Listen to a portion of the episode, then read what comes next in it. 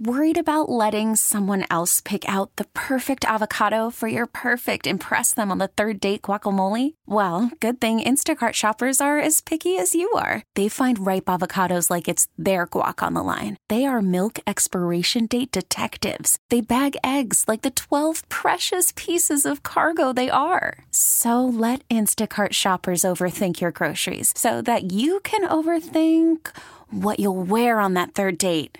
Download the Instacart app to get free delivery on your first three orders while supplies last. Minimum $10 per order. Additional terms apply. 3-1. It's on the way.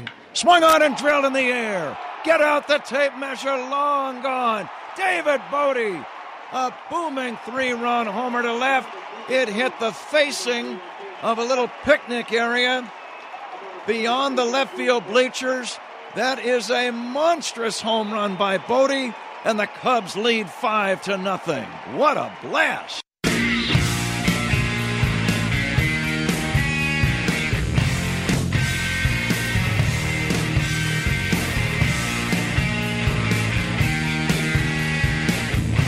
Welcome back in on 670 The Score. That is Pat Hughes, the voice of the Cubs, right here. And that is David Bote's second home run, which he deposited deep into the left field stands. David Bote with a big night.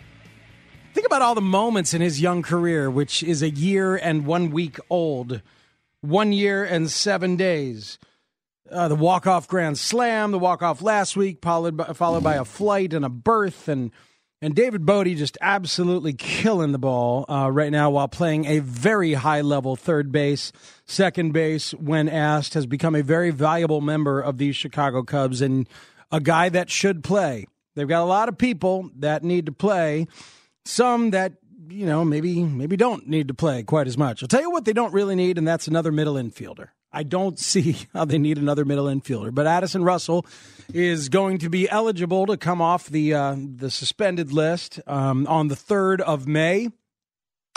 I don't think he'll be on the big club on the 3rd of May. I think that they're going to use an option and give him a little more time down on the farm. That's just a guess as he works on second base defensively. But, boy, David Bote is he's got a 953 OPS. And doing a lot last night. The story of the game last night, though, is Yu Darvish getting through 6 innings for your Chicago Cubs, his first quality start of the year. And people are writing, people are hoping, people are dreaming that maybe this is that turnaround game as we, despite what Theo Epstein said, we are having the start-to-start referendum on Yu Darvish's season, or as I call it, the every fifth day wellness check on Yu Darvish. Let's talk some Diamondbacks and Cubs and some other stuff with the Diamondbacks pre and post host. And you hear him also on MLB Network Radio. He is Mike Ferrin joining us right now on Hit and Run on 670 The Score. Good morning, Mike. How are you? I'm good, Matt. How are you? I'm very good, thanks. Nice to talk to you. I don't know if I've ever talked to you on the air, but boy, I used to listen to the Baseball Prospectus podcast with our mutual pal Kevin Goldstein quite a bit back in the day. So, thank you for being here. Yu Darvish go ahead. I to go and see Tributosaurus when I lived in Chicago, so I've been a big fan for a long time. Look at that. So how is this possible that this has not happened, for God's sakes? This is kismet. It was about time. All right.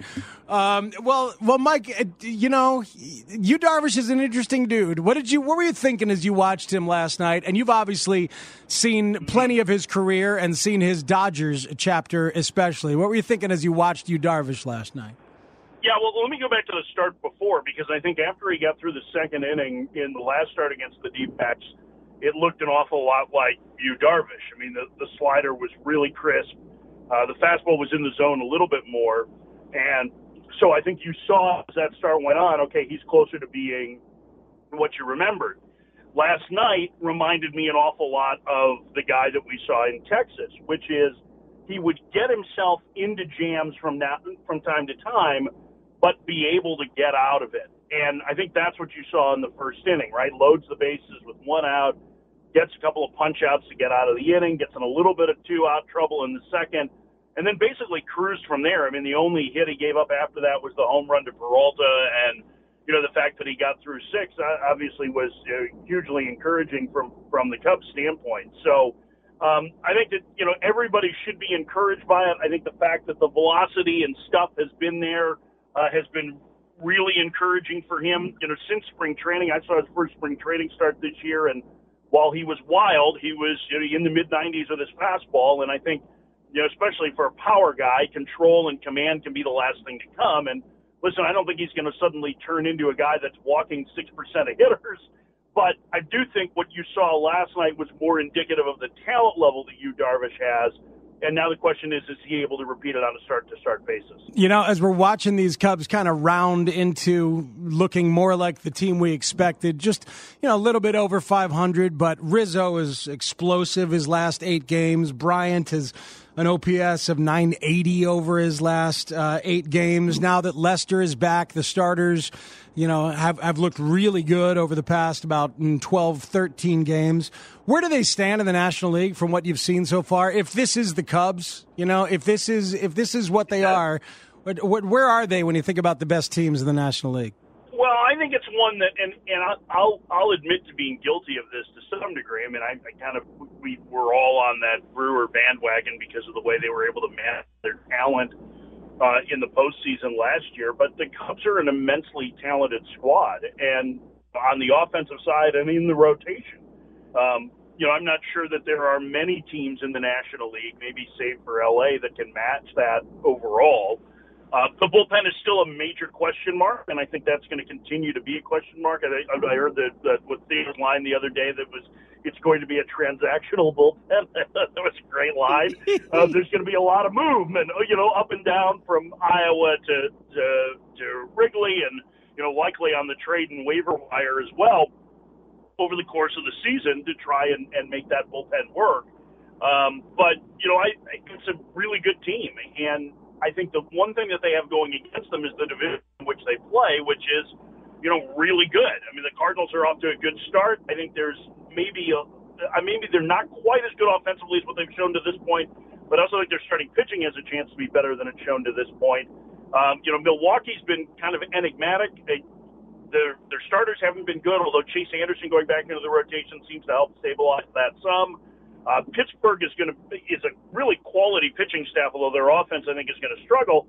And the wild card in this is Cincinnati, who, despite the fact they got off to a miserable start, actually has outscored their opponents over the course of the season. And coming into the weekend, only Tampa had allowed fewer runs than the Reds had this year. So it's a really difficult division. It's going to be difficult to rack up a 95-win total, but they're certainly capable of being a postseason team and being at the front of that division again this year based on the overall talent. We're talking to Mike Ferrin, does pre and post for the Diamondbacks, and also you hear him on MLB Network Radio.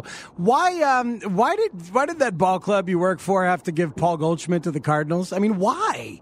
It's they just wanted to make Chicagoan flies miserable, that's right, all. You know, right? It's all retired Chicagoans here, so they're just trying to take it back. Right. It's like, give us another Portillo's out here, and then and then maybe we won't trade Goldschmidt to St. Louis. If they could have made the Geno's work, then that would have said it. No, you know, I think that the problem, you know, that Arizona faces and the Diamondbacks face is part of it is market size and revenues, and they are not one of the higher revenue teams in baseball. They have a decent television deal, but you know, in terms of revenue streams, they're down towards the bottom, and they are in a position where they had a number of players, and you'll notice currently on the roster they have a lot of guys that are 4+ service time, so they're getting close to free agency.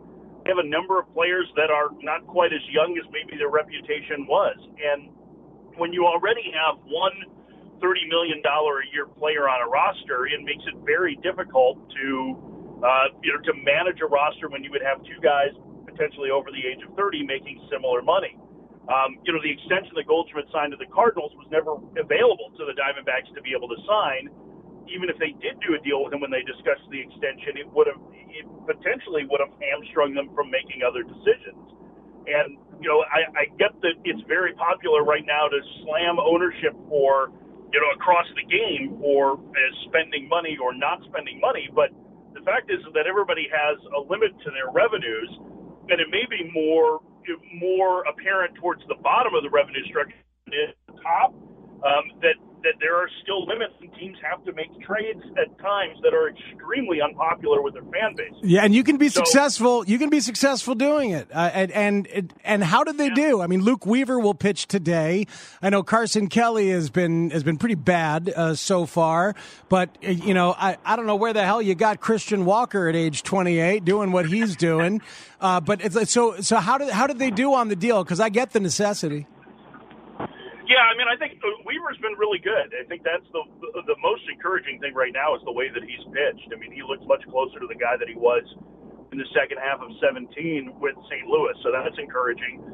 Kelly's offense hasn't been there, but I think MLB just released their first version of their pitch framing metrics for StatCast, and he's in the top 5 in getting extra strikes, which is huge. And one of the major focuses that they have at the catcher position is defense. So I think they still see some growth with Kelly there on the offensive side. And they got another draft pick in it. And this is a huge year for the Diamondbacks organization, and that I think I can never remember exactly. I should know this. It's not like I work for the team or anything. Uh-huh. I believe 8 of the first 93 picks that the Diamondbacks have, and maybe it's 9 in the top 100.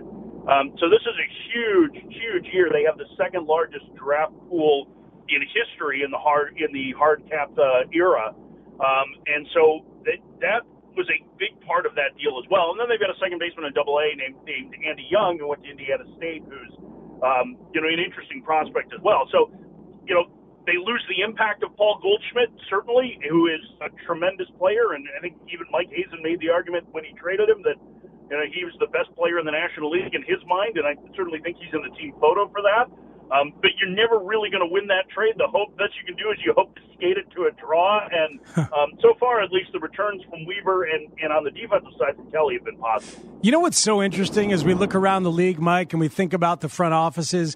It's really hard to find the sucker at the poker table now. Like there were a couple for a while there when Dave Stewart was out there in Arizona. That was kind of fun, and you'd think maybe I could take advantage of that guy. In Baltimore, where everybody went after Arrieta, then Kevin Gausman. Like, boy, I don't like what they're doing with pitchers. Let me go grab guys from them. There's not much stupid left out there in MLB in front offices, is there? Well, it's a little bit different environment. You're right. I mean, I think it's probably more. I think the argument that I've heard an awful lot is that it's more homogenous in its thought process, right? So,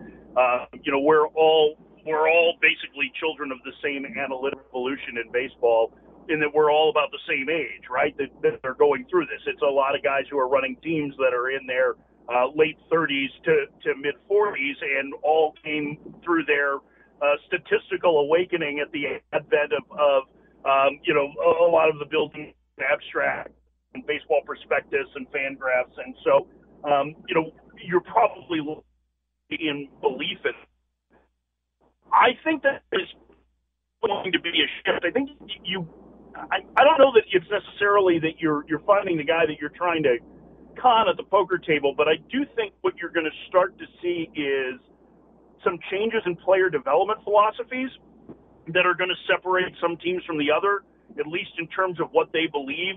I think you've already seen it with the Houstons and the Los Angeleses.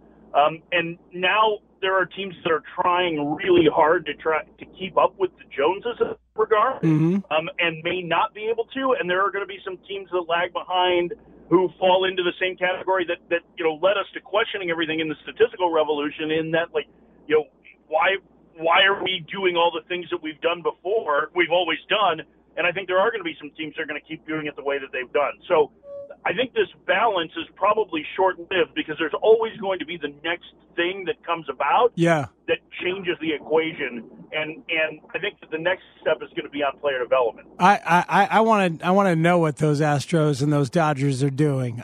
There was that great piece that I think it was in the Ringer over the offseason about just how much goes on in the front offices that we don't know, and it went into detail about how you know, people are like, organizations are grouping all of the hitters who are a certain type within their organization and measuring their swing plane against all of the pitchers that they're measuring at every level with a certain type of pitch and that trajectory and kind of matching up swing plane to pitch tunnel, if you will, that kind of thing. Yep. Is that kind of what you're talking about, using some of those tools? I mean, that's to some degree, yeah. I mean, there's a book that's about to come out in June called The MVP Machine, written by Ben Lindbergh and Travis Sawchick, and I had a chance to read it. And I think it's going to be like a bomb growing off in about 20 different player development departments, because it outlines a lot of what the outsider ideas have been that have started to trickle into baseball, and I think that there are some teams that don't realize how far behind the curve that they are. And I think some of it is, you know, I get that if you watch some television analysts, they'll laugh about things like exit velocity and launch angle and all of this, but listen, let's take it back a notch and think, the scouts have always looked for guys that hit the ball really hard and hit hard line drives. Absolutely. Well, we have a more accurate way to describe that now, just like, you know, the radar gun gave us a better idea of what velocity was. And I think that there are training techniques that are allowing guys to be more consistent, some guys, and being more consistent in the way that they're hitting, the way that they're pitching, that they're better tools to be able to help players improve. And technology is cool, and most young people like technology, and most baseball players are young people, and it's really easy to get them to buy into that compared to the numbers that we would show a kid, because listen, as much as I'm a numbers guy too, like, my eyes glass over if I get too much algebra. So yeah. I think that there are a lot of really interesting things that are coming down the pipe from baseball and for their teams, and a lot of them already happening at the level, especially in colleges. And what you're seeing are, you know, the Twins hired an SEC pitching coach to be their major league pitching coach. The Twins and Rangers in particular spent a lot of time this winter hiring college coaches who understood the technology to work in player development, and I think that's where you're starting to see. And there's resources out there to learn about that if you're willing to go and find it, and some of this stuff is mind-blowing. Wow. Yeah, see, that's the stuff. I love that stuff. And to your point, I mean, I used to have to argue it a lot. You don't really have to argue it too much anymore, but anytime people like say, oh, we're overwhelmed with the numbers, a lot of it is, as you say, what I've called quantifiable scouting. It's just doing that a little better, because we can see when guys hit the ball hard. Like, all of a sudden we can talk about spin rate instead of saying, boy, that guy's curveball really has a bite to it. Or, you know, or we can talk about pitch tunnels instead of saying, you know, the thing is his cutter looks like his fastball. And then it's just, there are shortcuts to the conversation that leads you to be able to go further now. 100%. And it's another tool that scouts can use, too, to check what they're seeing. I mean, that's the other thing, is that, you know, like, listen, I think there is – none of this should replace scouting, right? I'm a big scouting player development guy, and I think that these are extra tools that scouts can be able to use to help evaluate players, and it can help give you a more complete picture on it. And I think that's what's really interesting. I don't think, you know, Houston going away from the professional scouting department, I don't like that. I don't think that that's particularly right. I understand what they're trying to do, and that they feel like they have more information through a lot of this data, but I do think run the risk, you know, just like we were just talking about how the game can be a little bit homogenous right now in terms of people learned, but you have a lot of homogenous players. If they don't fit into your exact silo, you're going to miss on them. And okay, you may say, okay, fine, we're comfortable with that. But at some point, you know, what if your data point is just a little bit off? You know, you're only as good as the data you're putting into it. And I do think that there is something to be said for subjectivity. I do think there is something to be said for the makeup of a player, watching the way a guy plays the game, whether or not they have feel for the game. All of that stuff is still important. It's just that the quantifiables, as you put it, you know, I think that's spot on. It just gives you a chance to have better data points to work from. Yeah, you can go just a little bit further. Last thing for you, Mike, and enjoying thinking about sort of the development of the game and how it's going around the league. What are we to take from the San Diego Padres bringing the kids up like Tatis and saying, screw it on the service time, and our moment is now, and here they are right in the middle of things in your National League West, is that when you mix that with all these preemptive, contracts that the Ronald Acuñas of the world are signing, are we going to see even more aggression from organizations with their young players? Yeah, I think it's going to depend on the organization. You just saw it with the Toronto Blue Jays. They waited a long time on Vlad Guerrero Jr., and I get that he was hurt and that was part of it, but they waited well by the date that they would have needed to gain an extra year of control for a player who wasn't on the 40-man roster. So, I think it's going to depend organization to organization on something like that. Obviously the Cubs went through this a few years ago with Chris Bryant. Yep. I love the fact that Tatis is up from you want to see the best young players, and if you're ready, you're ready. I think it's a little more foolish to play that game with pitchers because pitchers are born to get hurt, kind of. There's a far greater risk of injury with pitcher than there is a position player. But I don't know. I think there's a lot of uncertainty as to what the next collective bargaining agreement is going to say, how much is really going to change in it. All of those things are factors, but you can't really control what's happening 6 years down the road. And I think they're in as good a position as they're going to be to start being able to compete. They need help on the pitching side. San Diego's rotation is a little bit young and a little bit shaky, and they don't have a ton of ceiling in that group, but they certainly have an immensely talented left side of their infield with Machado and Tatis, and those guys are going to be in the middle of that order and be probably the most dynamic duo the Padres have ever had offensively. Mike, it's a pleasure. Thanks so much for the time on a Sunday morning. Enjoy Quintana and Luke Weaver this afternoon, and I'll trade you some Tributosaurus tickets for some Diamondbacks tickets anytime. That's good. Dad, just let me know when you need them, and I will. And then I will have to be cheering in the back of the room. You're the best. Thank you, Mike. Appreciate it. Yep. Okay, that's Mike Ferrin, pre and post for the Arizona Diamondbacks, and you'll hear him on MLB Network Radio. Love that. All right, 670. The Score is where you are. We'll talk to our Bruce Levine from over at Guaranteed Rate Field. Get the latest on Eloy Jimenez and more on The Score. I feel lucky. It wasn't too bad. It's just a sprained ankle, and it's going to be good. It's going to be all right. I'm going to be back, and when I come back, I'm going to play hard. Like, no matter what, if the world is on my way, I'm going to be play hard and hustle for my team. That is Eloy Jimenez, one of the young Sox superstars of the future, hopefully. And that is him speaking about his high ankle sprain and his placement on the 10-day injured list today, retroactive to Friday. Eloy Jimenez placed on that list. Nate Jones placed on that list by the White Sox. And Aaron Bummer coming up to the big league club, and flamethrower Thiago Vieira. I love calling guys flamethrowers, especially when they hit triple digits on their fastball, like Vieira does. Let's watch him, see if he gets some chances in big moments. That's a possible closer of the future for your White Sox, or their White Sox, or whoever they are. But let's get a little more context on the information we got this morning about Eloy Jimenez from The Score's baseball expert, Bruce Levine. You can see him on Twitter at MLB Bruce Levine. Hear him on Saturday mornings on Inside the Clubhouse. Good morning, Bruce. How are you? Good morning, Matt. We got to talk to Ricky Renteria as well as to Eloy Jimenez about his most recent injury that occurred Friday night when he hit the wall with his right foot and came up lame. And now we know that it's going to be at least a couple of weeks, Matt, until he is reevaluated again before we'll know exactly the length. But the quick rule of thumb is it's going to be at least 2 weeks with his high ankle sprain.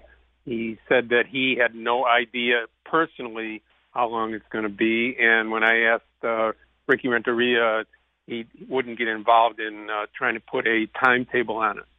Now, that said, Bruce, 2 weeks before they even check in, that doesn't mean in 2 weeks they're going to say, all right, yep, everything's good, we're going to move forward.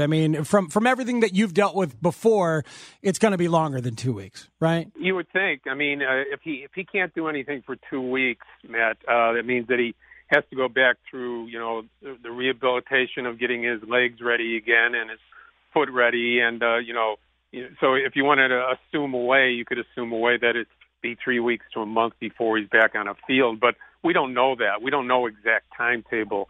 All we know it's a high ankle sprain. We do know from history that if you have ligaments that are stretched or that are impacted on this, and that's what a sprain is, ligament, you know, sprain, then you don't know exactly what grade until the team or the doctors tell you what grade this injury is. And I remember years ago Mike Ditka saying, "I'd rather be pooled low than pooled high." Like the high, the high pool is not ideal, Bruce. Right. Yeah, and you know, neither are great, but the idea that you know, it's better or worse than a break with if it's a broken foot, not good, but you have a direct timetable of the healing process. With ligaments, it's a little trickier than that. And, you know, hopefully with all the treatment that they're doing right now, and they're obviously very aggressive on it, but right now it's only ice, and he's wearing a recumbent boot to walk around in, and that's the treatment for right this moment. He said beyond that, he does not know, you know, the oral, you know, drugs that they're going to be giving him for it, and whether it's stimulation machine or other aspects of technology are going to come in and treating this. Any conversation, Bruce, about what happens when he comes back, whether it is, you know, more outfield work or mixing in some DH work, any of that kind of conversation? No, too raw right now, Matt. Too raw for him. He's just still struggling. He said that he watched the video once and that he'll never watch it again. He doesn't want to look at it anymore. So that was enough for him. So he's still in the stage of trying to get his head around the fact that he had been making so much progress, had just come back from being on the bereavement list for a week, and his first time out, and he hurts himself. He did say that his aggressiveness when he comes back and the way he plays won't change, but, you know, certainly this is a hit for him and the team right now. So, again, 2 weeks minimum before they reevaluate him. After that, we'll know more, but, you know, again, ice. He said ice, ice, and ice, you know, 4, 5, 6 times a day. That's the only treatment right now. Well, that's going to mean Jose Rondon a lot in left field, I suppose, and Ryan Cordell. Those guys getting a lot more playing time, which is not the worst thing in the world. Figure out what you got with these guys. Yeah, nobody should jump to Luis Robert right now. I don't think that's in the mix. He's going to spend a whole year in the minor leagues and continue to go up the ladder there, but there's not going to be any talk about him this year. He needs at least a full year in the minor leagues, and maybe he can progress up a couple of steps along the way, AA, AAA at the end of the year. But there's no talk about him being promoted, so that type of stuff we won't hear about. But there are guys out there that are continuing on.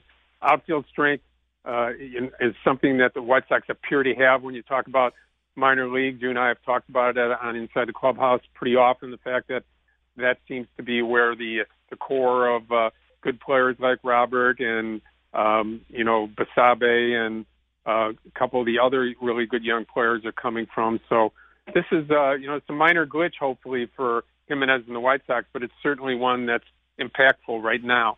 Thanks, Bruce. Thanks for the time and the context. All right, Matt. Have a great day. You got it, too. That's Bruce Levine out there at Guaranteed Rate Field. So, yeah, you know, one of the things you got to do if you're the White Sox is figure out exactly what you got with these quadruple A guys. I think you have learned what you have with Nicky Delmonico. I think you've learned what you have, for the most part, with Daniel Palca, for better or for worse, right? I think you've learned what you have with Adam Engel. I mean, maybe some of these guys can progress a little bit, but really you're trying to figure out what you have. I think you should figure out what you have with Ryan Cordell, what you have with Jose Rondon. You know, give these guys time. This is part of what you have to do as in a rehab. Cycle through these guys, because maybe you'll find some gems, but maybe you won't.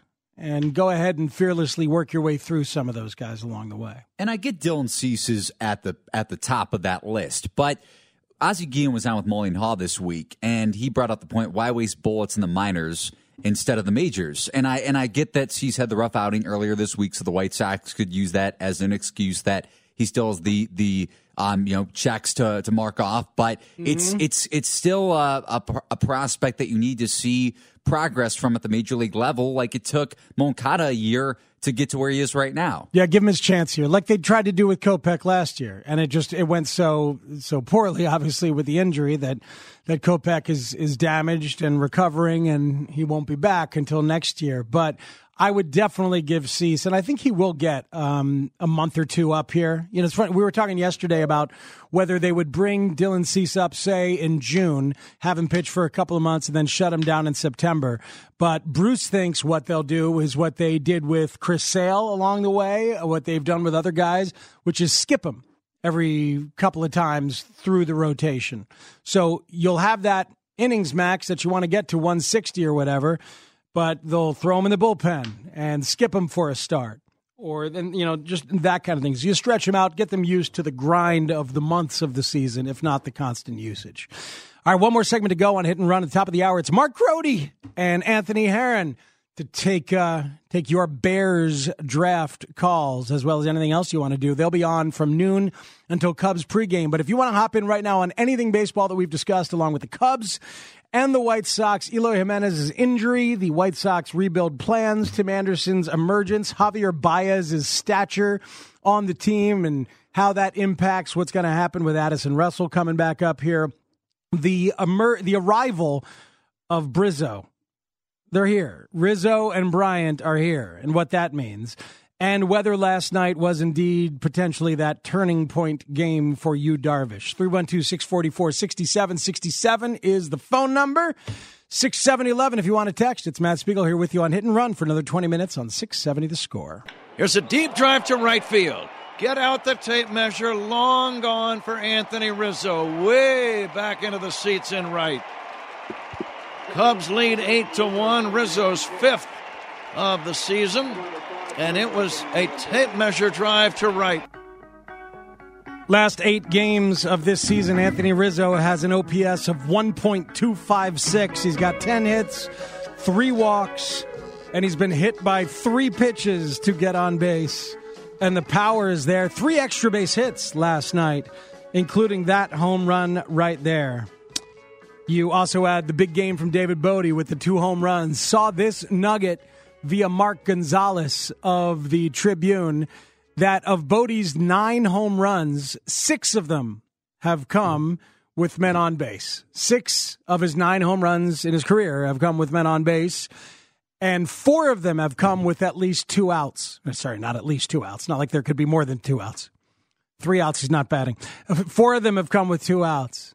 So high leverage, clutch, flair for the dramatic, however you want to say it. David Bote is all of that in a bag of chips in the small sample that is 1 year and 1 week of his baseball career. This is Dan in Northbrook. You're on 670 The Score. You're on Hit and Run. Good morning, Dan. Hey, Matt. So I'm thinking about the Russell and Baez issue about who should play short and who should play second. And it reminds me of what you hear football coaches say, especially offensive line coaches, that you don't want to make 2 positions worse for the sake of 1. And if you look at Russell's metrics, I think he was at shortstop. His defensive metrics were way better than Baez. And I think in part because he made the routine plays so much better. His range is great. Mm-hmm. And if you look at Baez, and you put aside, the flash at the plate and everything, he's a phenomenal athlete. But there are some other phenomenal athletes at shortstop that are as good or better, at least defensively, if you look at the metrics. But at second base, there aren't those kind of athletes. And so if you move Baez to second base, you potentially have a really plus shortstop and a phenomenally plus second baseman. And I don't know if you have that necessarily if you put Russell at second base. It's a good call, Dan. He'd be a work in progress there, obviously. And, Baez, absolutely incredibly special at second base, and there's very few of those guys. Second base is often where you hide somebody you have to play, and they just have limited range. But, they make at least the routine plays. Like Daniel Murphy was there for a lot of years because of his bat, but you played him at second base. Or, so I think absolutely the best defensive alignment possible does have Baez at second and Russell at short, taking everything into account.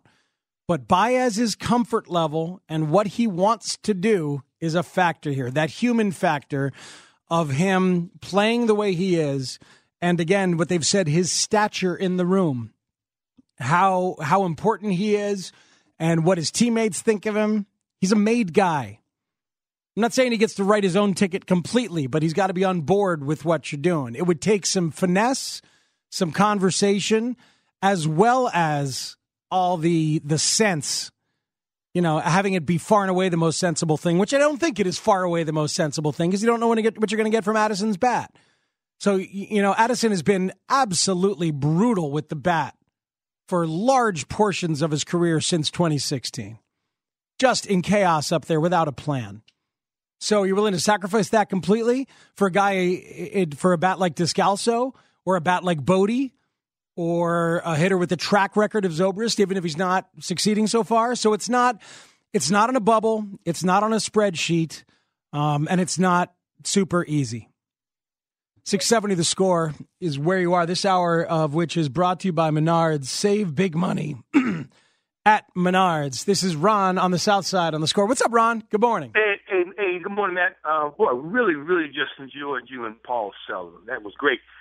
You were talking about Tim Anderson. Before the season started, Tim Anderson said that before he was relying on his athleticism, he was a former basketball player, and he wanted to become a baseball player. Matt, to me, nothing underscored that any more than when you talked about the 10 bases. It's not the number, it's the fact that he has not been caught. And what that is telling me, Matt, he's into the game mentally. Because as we know, stealing bases is not only about speed. Knowing the situation, winning the steal, who's pitching, who's batting. So I just want to point that out, just watching him evolve. And I'm going to throw something out to you, Matt. Maybe you can respond to it next week. When was the last time the White Sox had a player that was very good offensively and very good defensively? I think you make a good argument that it was Robin Ventura. But I've heard you bring that up, Ron, that, you know, you're feeling like a guy is real good defensively, real good offensively. Anderson still has more to go defensively. He's getting there. He's got more to go offensively and proving that that on-base percentage can be up where it needs to be. It was a brutal year last year for on-base percentage, and you know this batting average isn't going to stay at 402. So will that OBP stay up as the season goes on? I hope so. I have so much respect for the dude. I really do. For Tim Anderson, for what he's done with himself as a player, with as a person, for his Anderson's League of Leaders, which has its alliance with youth guidance, with their BAM and their WOW programs, and what he's trying to do in the community. And man, that's a good dude and the heart and soul of what hopefully will be a good team pretty soon. Not yet, but pretty soon. Bottom of the hour, by the way, was brought to you by the Chicago Wolves. Nothing beats playoff hockey in Chicago. Your Central Division champion Chicago Wolves in Grand Rapids play today at 3 at Allstate Arena in a winner-take-all game. For playoff information or tickets, visit ChicagoWolves.com. You know what's not getting enough recognition is the absurd start nationally for the Minnesota Twins. People talked about the Mariners and all their power coming out of the gate. Do you realize that the Twins, who hit 5 more homers yesterday, through 23 games of this season, they have set a franchise record for home runs, extra base hits, total bases, slugging percentage, and OPS.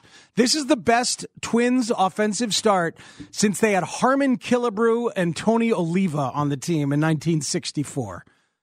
That's how good they've been. And some of those guys, if they're on your fantasy team, you know. Here's the big question for me in fantasy, and I know you care.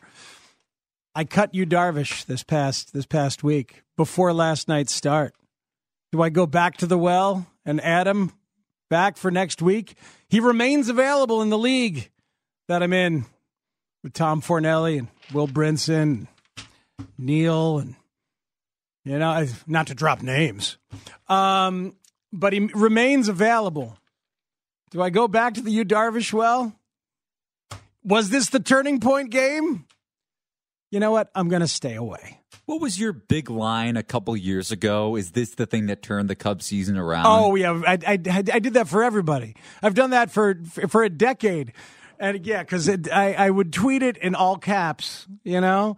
Remember the Kyle Fuller batted pass attempt that turned the entire Bears season around? Like, you just grasp at any particular straw and say, that's it. But this might have been the start that does it for Yu Darvish. He survived 56 pitches through 2 innings, and then he settled down. He had a lead. Give Yu Darvish a lead.